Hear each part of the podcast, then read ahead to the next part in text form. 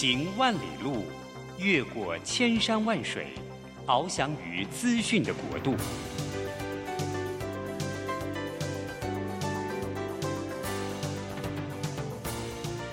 以全方位的视野，飞向更高更远的目标。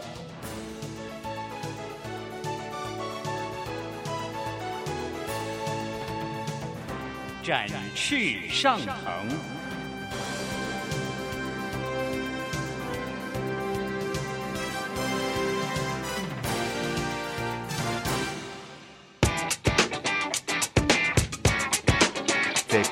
变的时代中，让我们学习用新思维、新眼光，掌握新趋势，给自己一个看得见的未来。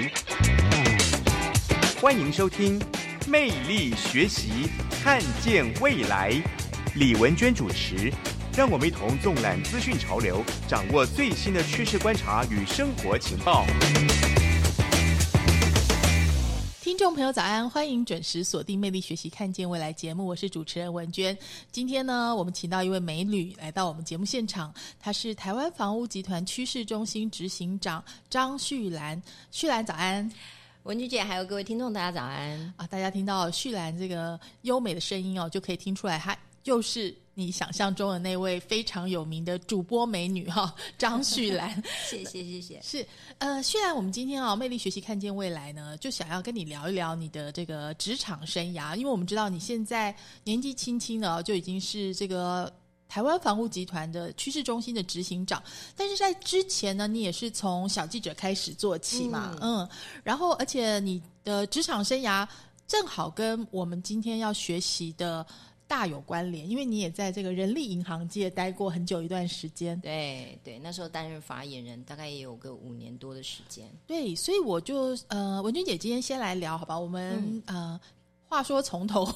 你的学经历好吗？就是你从小就立志要做主播吗？嗯，那时候不敢有这么大的梦想，我蛮想当主持人的，哦，而且我的梦想就是文君姐你现在的角色，广播主持人，我觉得很适合你，声音很好听啊。没有，我以前我们也都不太懂讲，我其实，在苗栗长大的，你知道苗栗，你知道都是那种客家国语，所以呢，我们不太有那样的梦想，觉得说自己可以字正腔圆的当什么广播主持人。但小学的时候，我跟我一个很好的朋友。那时候呢，呃，我们俩每次在一起玩的时候，玩什么呢？我们女孩子不是玩娃娃，我们是拿着一个小小的收音机呢，空白录音带，我们两个呢就模仿当时很有名的一个节目，叫做《平平与安安》。景广的一个节目有哎，我也听过，你也听过对不 对？嗯。然后呢，我还记得他们就是一开场就会说：“大家好，我是平平，我是安安之类的。”所以一个就是平平，一个就是没错，对对 对，我们就是一个慧慧，一个懒懒，就是我。然后我们两个就就开始模仿，然后也还中间还会放歌，自己就是很忙，你知道吗？弄了两三台录音机，一个放歌，一个录音，然后一个呢在做其他的。所以那时候我们就在想象广播的一个生活，所以我觉得那是奠定我对媒体喜欢的一个。基础，那当然你知道，就是学生长大可能都很多都很爱看电视啊。那我们那年代呢，看电视是一个跟那个升学相违背的，所以爸妈通常通常就会说不准你长大再看。嗯，所以呢，我就立志要念。广电系是，然后你也正好大学联考就考到了这个世新广电，就是你的理想科系。对，我觉得人生真的就是完美了，因为那时候的分数呢，就差不多刚刚好就在世新广电，也就是说呢，我没有浪费太多的分数。今天如果你很高的分成绩，然后你填世新广电，我一定会被爸爸妈妈骂。可是我就刚刚好就考到这个分数，然后刚好也把它填在我很前面的志愿，所以呀。那我我我就看到我那个成绩的时候，几乎就是跳起来了。我就觉得我我人生未来都完美了。我觉得很适合你啊！而且后来你毕业以后也在媒体圈算是一帆风顺吧，因为你也在大的这个电视台嘛。然后，而且因为旭兰长得很漂亮，也是有名的美女记者、美女主美女主播嘛，应该算是很很顺利喽。嗯嗯，我觉得其实进了电视圈以后，你就会发现哇，真的是卧虎藏龙。很多同事呢都是来自于啊什么什么。辩论比赛冠军的，或者是说从小就是演讲比赛的，我们是完全都不是。所以你直接有进兴趣？TVBS 吗？没有，我呃，就学期间、大学期间是有在 TVBS 实习过，担你任实习记者。就是那时候有一个呃少年新闻，哦对，然后那个那个开始我就对电视台会比较熟悉，对新闻呢也有兴趣，因为其实你知道，我们世新广电有非常多的同学啊、学长嗯。姐，他们大部分去进进入到电视台也是属于比较后勤的单位，就后置，对你不是在呃。电视前嗯。面第一线露脸的，对。嗯。那后来因为接触到新闻的时候，会觉得，哎，这个非常好，而且呃很有使命感，然后呃也是非常符合就是我期待的 tempo 很快、很刺激，然后又可以学到很多的这样子一个内容。所以后来我就也很幸运，在毕业的第一个工作我就到东森上班，啊，是。嗯，那时候开始学做新闻节目，然后呃又转做记者，然后慢慢的呃去奠定包括口条哦、跟咬字发音，还有采访的经验，我觉得真的是做中学。然后在这份工作的期间，真的是呃累积我未来在职场蓄积的很多能量。是因为呃，我们知道东森就是二十四小时新闻台嘛，嗯所以再加上你年少的时候就在 TVBS，这两个台都算是有线电视新闻圈的佼佼者，而且也是竞争非常激烈的地方啦。嗯就我们刚刚听到旭兰讲说，你练了很多，但是一定应该也有很多辛苦的地方吧？哦，在新闻台，我觉得当然是很辛苦。一方面，我刚刚提到就是说，我觉得我自己咬字发音都没有那么正确，然后现在很好哎、我其实有一度是更好的，因为我后来就在那个英国啊，我是在、呃 TVB 的欧洲台，嗯嗯那我们的同事大部分是大陆人或者是呃、西呃香港人，是所以我是唯一的台湾人。嗯，所以他们觉得你的国语很好听，呃，他们觉得很好听，觉得柔柔的，嗯可是就说不上来。他是说，呃，有一次他我一个同事他就问我说：“哎，你们台湾人哈，好像很少发‘嗡’的音。”我说：“哎，是我说不好意思啊，可能是我国语不够标准哦，你不要被我误导了。我们台湾的主播。”呃，用字遣词跟那个发音都很标准。他说没有没有没有，他就是听 那时候 T B T V B S 的新闻，他就说他连那些主播他也觉得很少发“嗡”的音。没错，因为文娟姐也是在台视嘛，那我们那时候有燕兰姐帮我们训练正音，嗯，她也是一直在调整我们，比如说送省长，就那个嗯，对。没有出来，对嗯，譬如说我们通常讲啊，王先生，你可能那个舌头是稍微平的，对，但对他们来说应该叫王先生生那个音，可能是王先生，哎，王先生，对，嗯。就是那个“嗡”的音呢，是我们很少去强调。对，那我后来才开始去呃。不断的提醒自己，在我们那我在那个时候在那边播普通话新闻，他们称之为普通话新闻，所以我就特别去针对我的咬文呃，就是一些发音呢，去、呃强调跟纠正我自己。所以后来其实我刚回台湾的那一年，我是我的是国我那时候的国语是最标准的。所以说你在呃新闻圈，然后就是包括出国留学，又到了 TVBS 的欧洲台，那一直在这个主播跟记者这个圈子嘛。但是你回国以后，好像就转弯了。嗯，事实上，我在东森的最后一年，那时候我们做了蛮多呃比较商业的新闻，然后嗯，其实开启了我对于业界的一个兴趣。那时候我会觉得，虽然我已经是在新闻线的新闻的第一线，一些事件发生的第一线，但我发现有一群人呢，他是在新闻的更前面，也就是这些各个企业的这个行销团队。啊，啊，他们可能规划了很多活动，或者是呃引领了一些趋势。那我那时候开始对行销有兴趣，所以我当时报考呃申请英国的学校，其实我念的是行销管理硕硕士。嗯，就是说新闻当做一个 base，你希望再多一个商业跟行销的一个专场。对，其实那时候我就是希希望说我未来可以呃转入企业当行销的呃从业人员。哎，我也蛮好奇，也就是说你在新闻记者的这几年中间，也觉得有点累吗？觉得想要转型吗？其实也有一部分是因为当时的媒体生态有一些变化，譬如说，呃，有一些《苹果日报》刚进来，那时候他操作了非常多的题目呢，会影响了电视台的头条。也就是说呢，平常我们 daily 可能每个人都有顾的线对，啊，我们每次报告的时候，主管就说。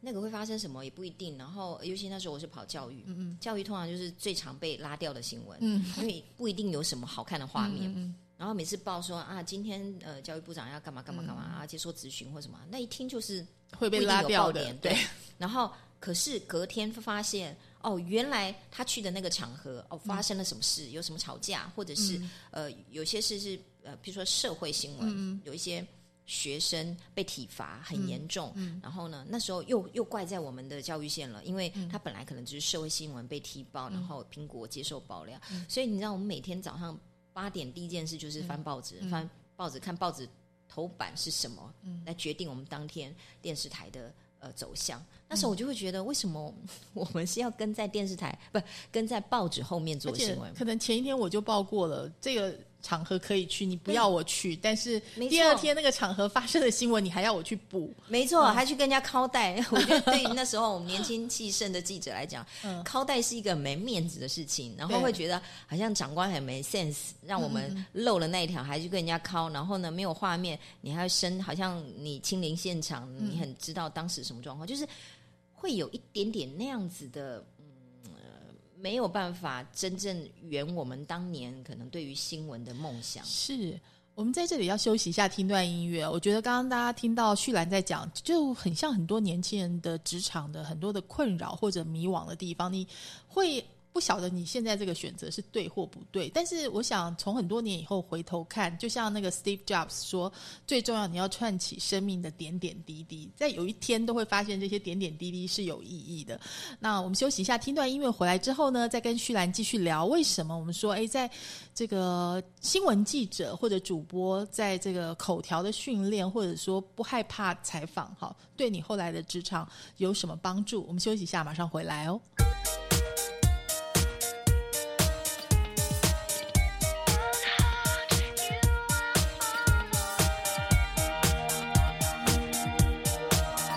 Can run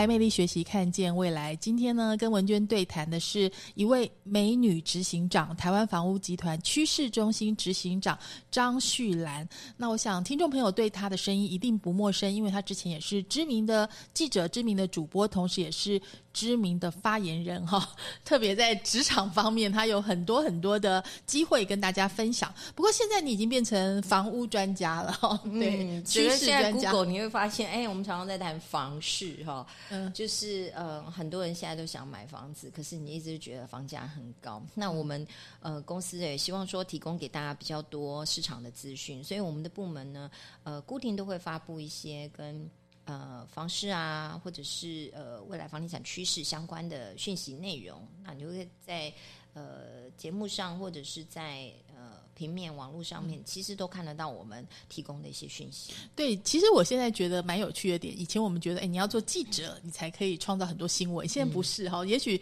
就像旭兰说，你那时候决定要出国去念行销的时候，就发现，其实新闻的发源 是在这些企业，或者说在这些企划人的脑袋当中，在他的对执行里面。所以我们再拉回来讲哈，就是呃，我们说你呃。念完书回来之后，你就去了东森，就真的去在东森度假村做嗯行销经理。嗯其实比较有趣的是，嗯我其实在，呃念完书之后，我后来待了 TVB 的欧洲台嘛，那有一年的时间。其实如果我要继续待在那边的话呢，我应该现在已经是英国人了，因为 在那边工作足够久的话呢，你其实可以拿他们的一个居留权嘛。那后来我其实就觉得，毕竟家人还在台湾，我就回，我就决定还是要回台湾。那回了台湾以后呢？突然之间离开两年，你会觉得，哎、我对台湾好像也有点不熟了。人家会觉得说，你要不要这么夸张？不过就是两年嘛。对呀，对，然后但是我真的回来的时候，有一点 culture shock，有点文化冲击，就觉得，哎、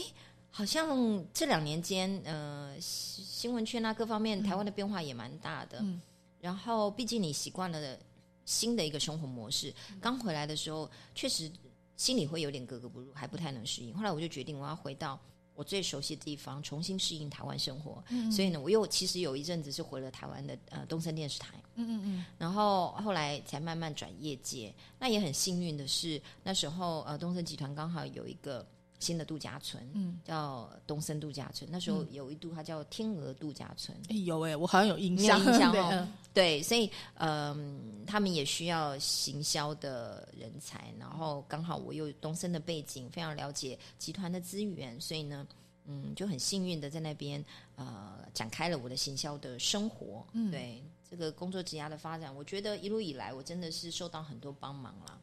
所以这个行销经理他的呃累不累，或者说他的职权 大概是怎么样的？嗯，我觉得没有一个工作是不累的，只是累的方式不一样。嗯然后，尤其在大的集团工作，它其实是比较多，不仅向上，还要很多横向的沟通。因为毕竟以我们那个集团来说，它会有非常需要、非常多需要跨部门横向联系。那呃，集团。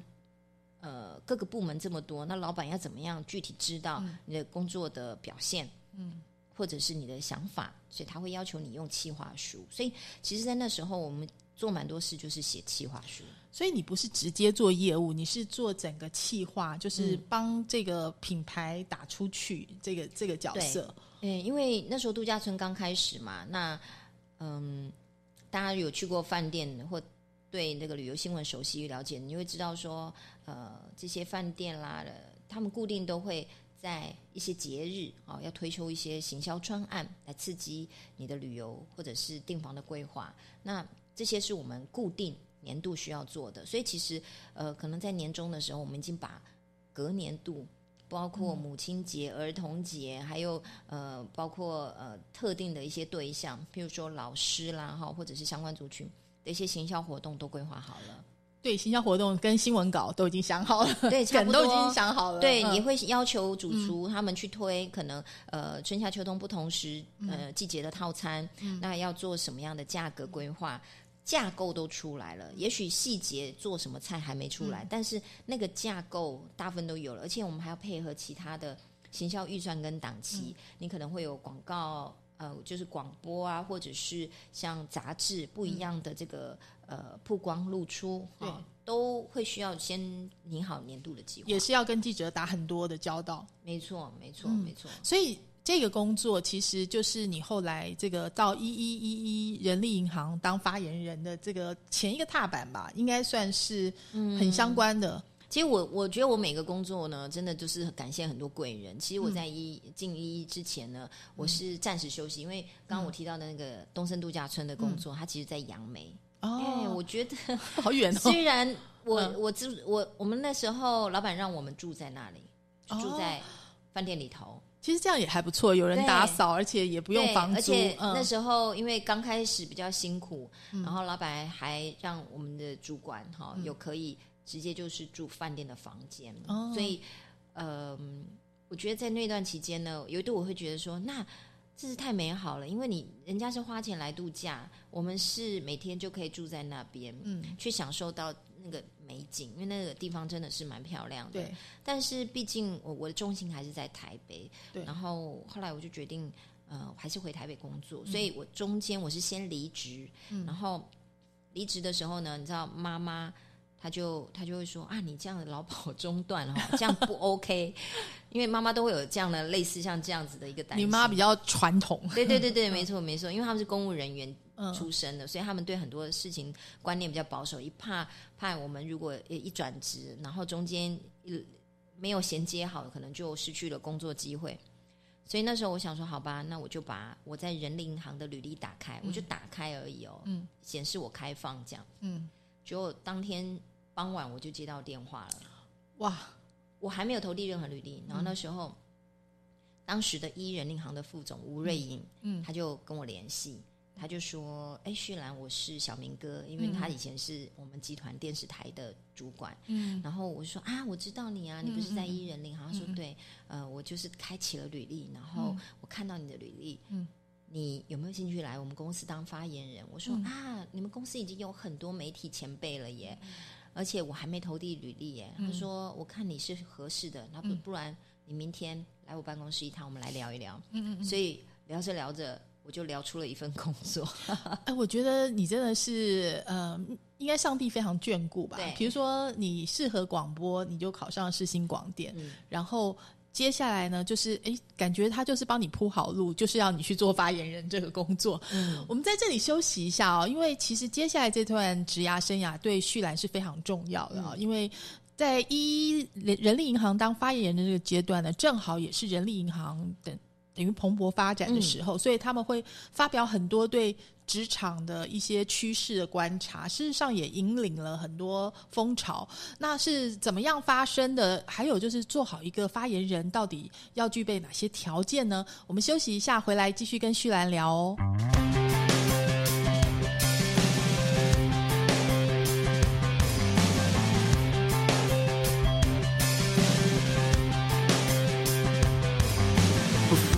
Day, before the light, before the world revolved around the sun. God on high stepped down into time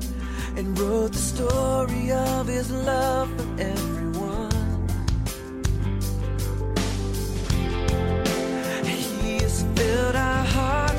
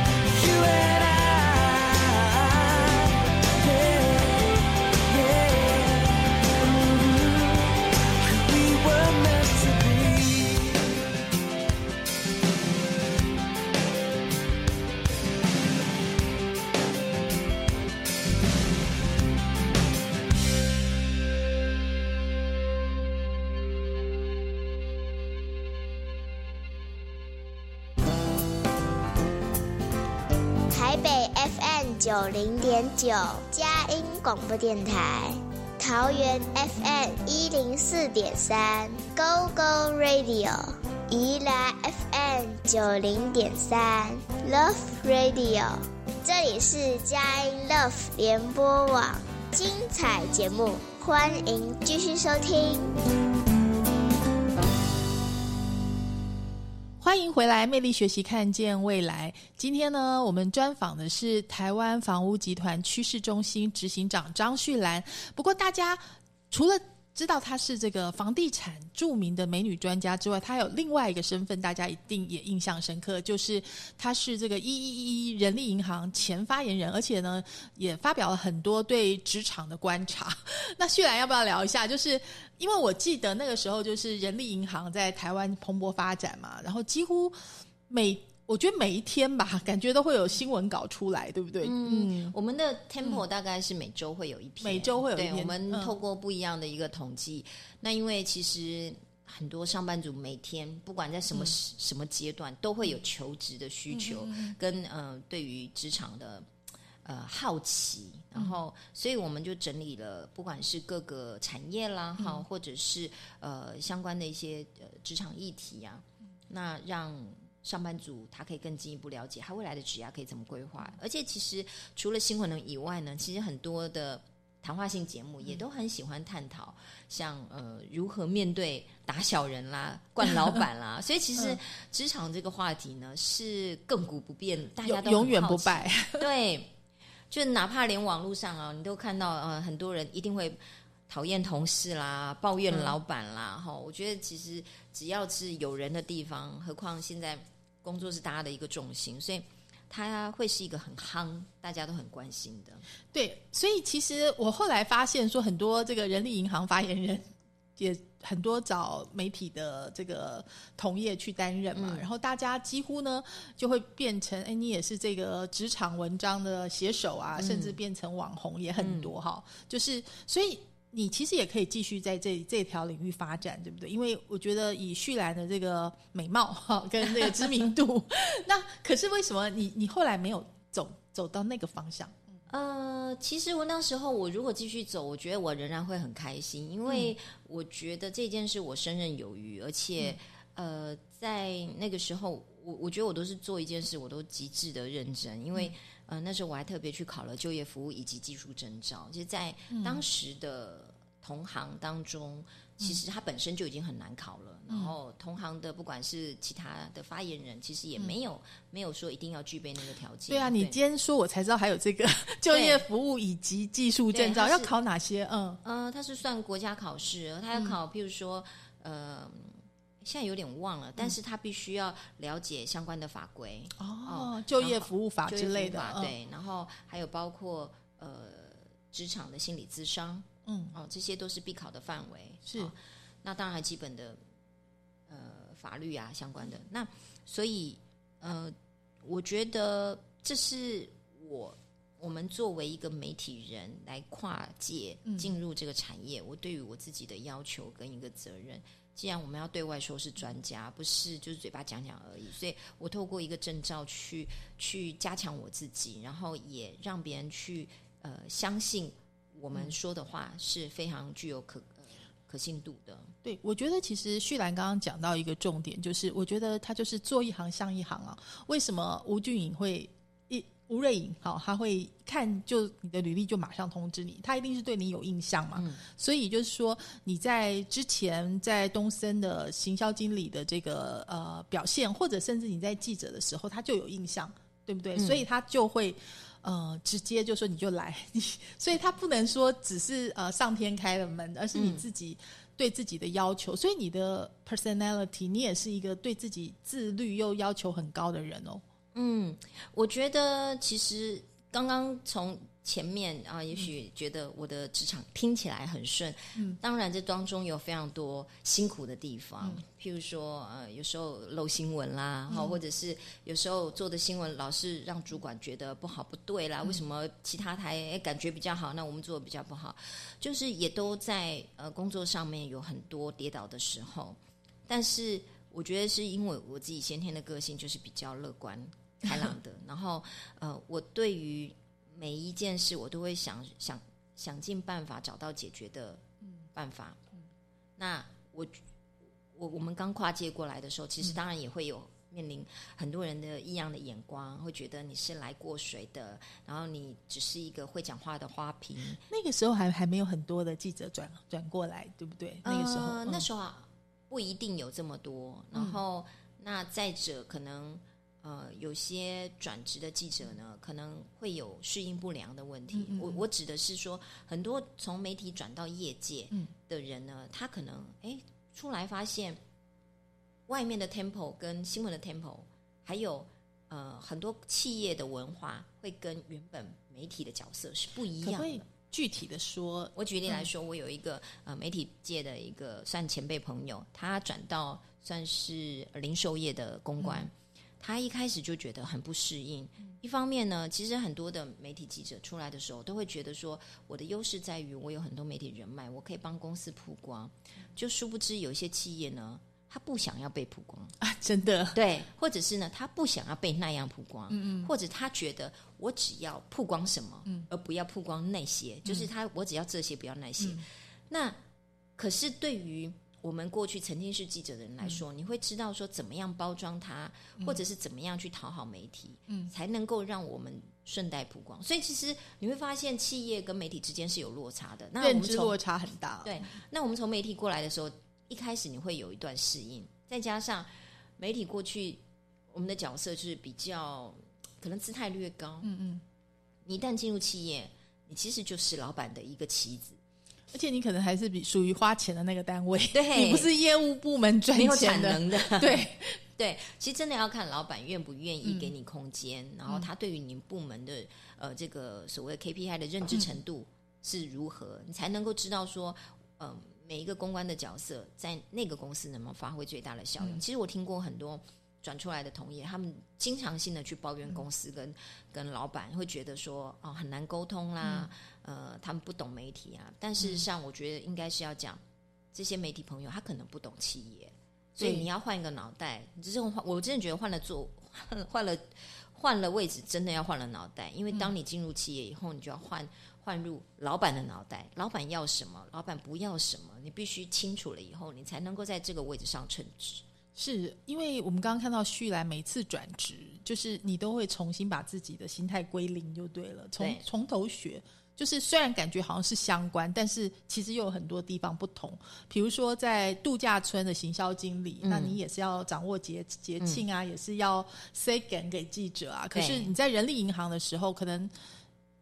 类有类似的地方，也有很多不同的地方。对，它毕竟它产业跟你关注的角度，甚至你光写稿的方向、口吻都不一样了。所以你进入到一个产业，它可能 你就要用那个产业的语言跟那个产业的思考角度，像呃职场，嗯，跟房地产，它其实都比较属于财经相关的。嗯那前面呃旅游，它就是比较生活的、比较软性的，所以当你要写新闻稿的时候，它第一它切入点就不一样，嗯它画面要求也不一样。那呃何况我们现在面对比较多是平面的记者，嗯，我们写的文稿就会必须转变的比较硬邦邦，人家才会觉得你有肉、有数字、有料对，要透过一些统计的数字。精准的去呈现现在的趋势，所以它仍然会有呃很具体的一个差异在。那你们的 KPI 也可能也很聚焦，就是呃，我到底有建稿几篇啊，或者是什么样子的 KPI？嗯，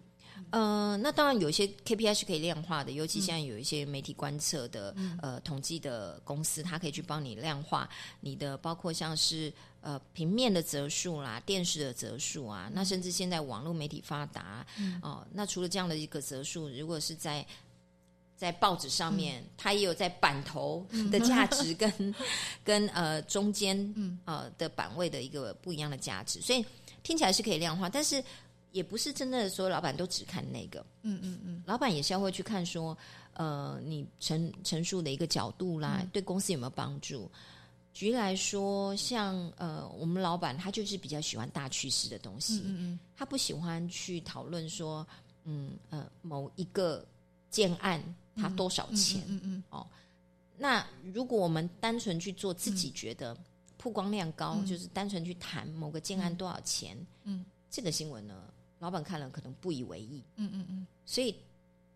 我我刚刚提到的是做公关的角色，他要如何称职，真的是要去看你能不能够了解公司跟老板需要什么。当然也不是老板个人需要什么，而是说什么东西对公司是有帮助的，所以才能够去呈现你能不能够在那个呃工作岗位上面有一个比较好的一个价值。是，所以说我们知道说要做一个称职的发言人，你要满足很多记者啊，甚至我说 talk show 的这个主持人跟这个他们的企划，随时随地就打个电话来说，哎，你可不可以下午三点来上个节目，谈这个打职场小人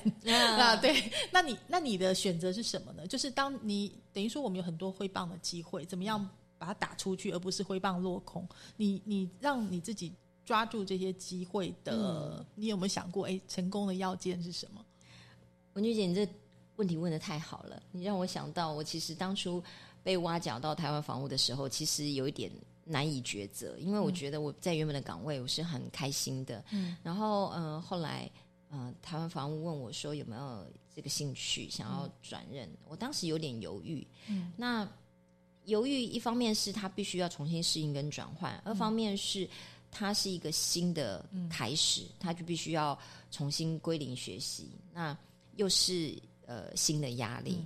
但我其实也蛮庆幸，嗯，我后来做了这个选择，就是呃让自己重新接受挑战。一方面就是呃可能以前一直觉得说财经相关新闻啊，嗯、太难了，我我我是不要碰了，很麻烦。但后来真的学了以后，才知道其实人生的有一些课题哦。你越是想逃，越是逃不掉。那反而面对它，然后进一步学习了以后，你会发现，其实人生又要进一大步。是，其实比较起来，我们说，嗯，在度假村就是生活哈、那在这个人力银行的职场，其实也是比较轻松啦，就像是这个心理啊，或者说是可以用呃泛泛之谈的方法嗯来谈，但是房屋这件事情就是硬碰硬，哈对 你如果发布错了，人家是马上就会 K 你，对所以该怎么办呢？我们休息一下哦，待会回来我们就来跟旭兰谈哈。现在做这个台湾房屋趋势中心的执行长，其实不是一件容易的事嗯，要做哪些准备呢？我们休息一下，马上回来。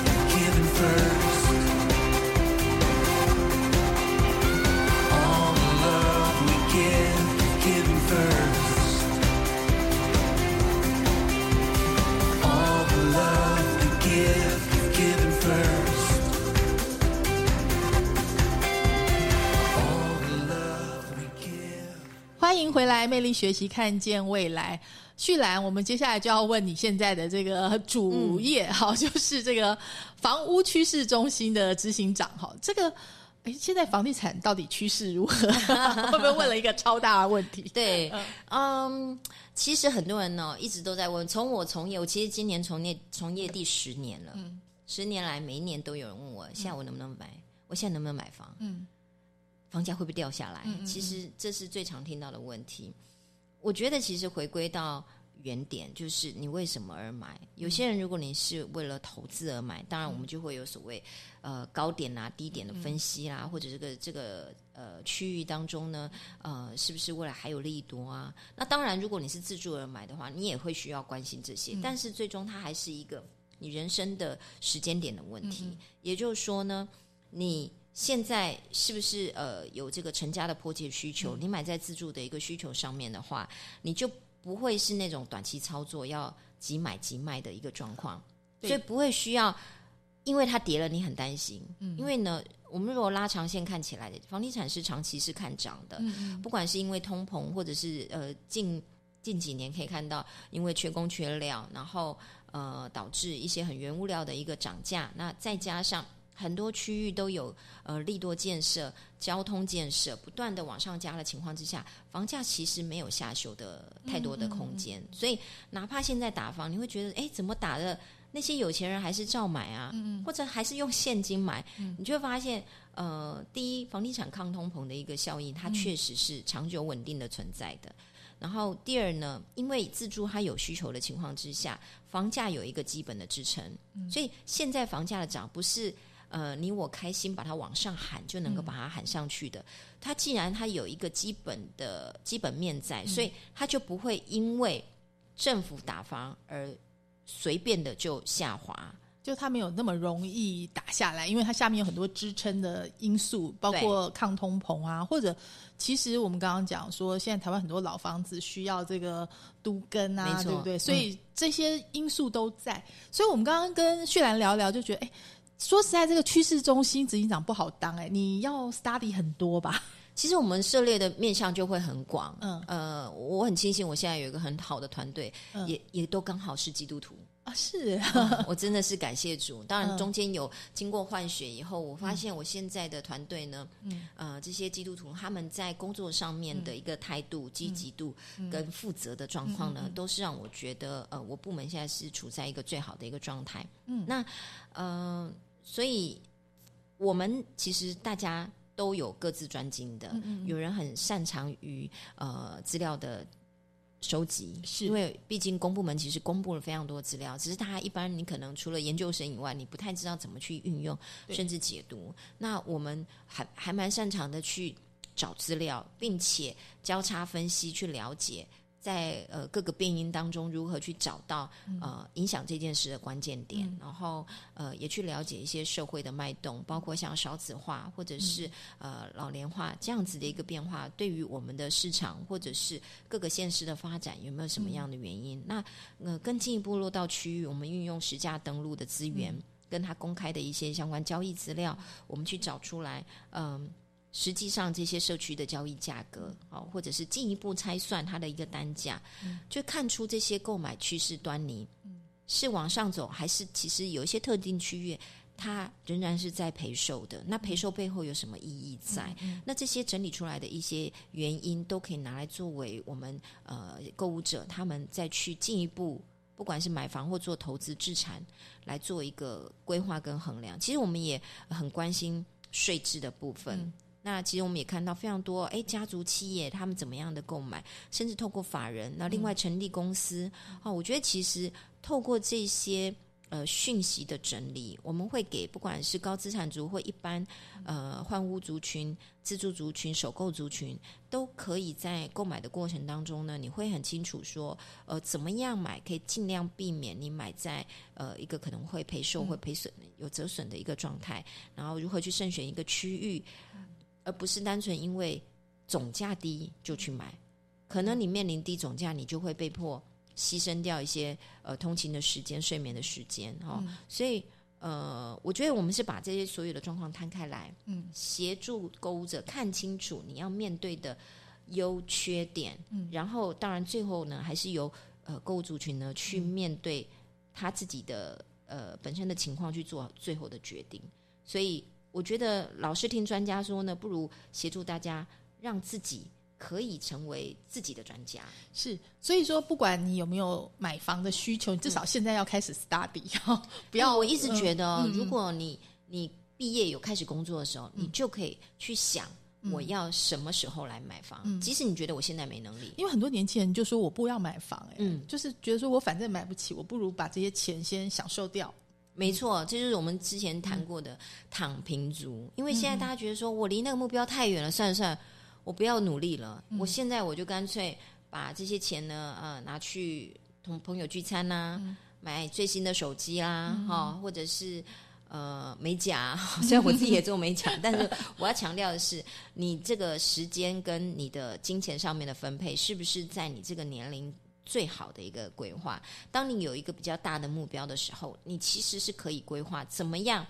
在达到目标的同时，又能够满足你现在的一个享受。我举例来说，大家常会讲说啊，我要存钱，所以我不能喝喝喝星巴克了。嗯，那你把星巴克省下来的钱，你是不是可以改买那个绿挂的？你一样可以喝咖啡，但是你用不一样的方式去处理你对咖啡的需求。所以那一样，我们一样要享受。你可能还是需要买衣服，但是你可能不需要买超贵名牌的，你可以买快时尚的，或者是你可以在过季的时候、打折的时候买，就是在不影响你自己本身，呃。这个所谓娱乐性或者是消费性的满足的情况之下，维持你生活品质，但是你一样可以设定一个呃省钱跟赚钱的目标，然后可以让你对购物这件事呢，嗯，把它化成是一个比较具体可行的时间点。是因为呃，旭兰跟文娟我们都是基督徒嘛，所以我们一定要管理好自己哈。其实呢，这也是呃，我们一定要做好管家。嗯、那最后旭兰要不要跟魅力学习看见未来听众朋友分享一下？你觉得嗯的座右铭，就是说你怎么样能够把你的职场啊，还有说你现在的呃呼召做得最好？嗯，呃，其实我们从业呃从媒体转出来到业界呢，那当中也面临非常多的挑战，然后当然也会看听到啊，或者是看到很多在职场上面大家会对你的不信任啦，哈，或者是质疑啊。但是呢，我一直觉得呢，就是花若自开，花若盛开，蝴蝶自来。嗯，也就是说。呃，如果说我们可以把自己的本分做好，也就是像我一直以来很努力的去在专业上面呃一一直不断的去深造，然后呃在工作上面呢尽忠职守，我觉得呃自然而然呢，你想要的结果就会出现。那我也我也是觉得很幸运的是，呃，当我做完这些，这些外面的人他其实都都会看到我的表现是，哎，我是很努力的。然后我我我很负责，那也慢慢其他的机会就会出现。所以如果说很多朋友他在职场上面都还是会有一些对自己的怀疑，或者是你不确定你现在走的路正不正确，其实我觉得可以静下心来，重新去思考你自己的职业规划。也就是说，你现在不满意的是你在这家公司的状况而已，还是你根本有可能就是选错了产业？那每个时候呢，都可以重新去做好自己的职业规划。你去思考什么样的一个人生，或者是什么样的一个对象是你想要成为的。那如何去达到那个你想要成为的对象的一个做法呢？你自己去呃一样去把它条列化，嗯那你就会可以要求自己慢慢慢慢的，不管从学经历，或者是考证照，或者是其他如何进修的方式呢，慢慢的去达到。所以其实呃，只要清楚你的方向呢，其实都会有方法可以去解决的。是我们今天非常谢谢旭兰哦，给我们这么多好的建议。事实上呢，他真的是一个非常自律，而且。呃，我觉得这些要求应该是你自己对自己的要求啊，就是我们看到，嗯，你不断的进修，然后其实你现在也有著作，同时也有 podcast 节目主持哦，嗯就是呃都没有放弃过去的这个职场上累积的点点滴滴，真的是呃花若自开，蝴蝶自来哈、非常谢谢旭兰哦，谢谢，谢谢文娟姐，也谢谢听众朋友的收听，我们下周同一时间空中再会了，拜拜，拜拜。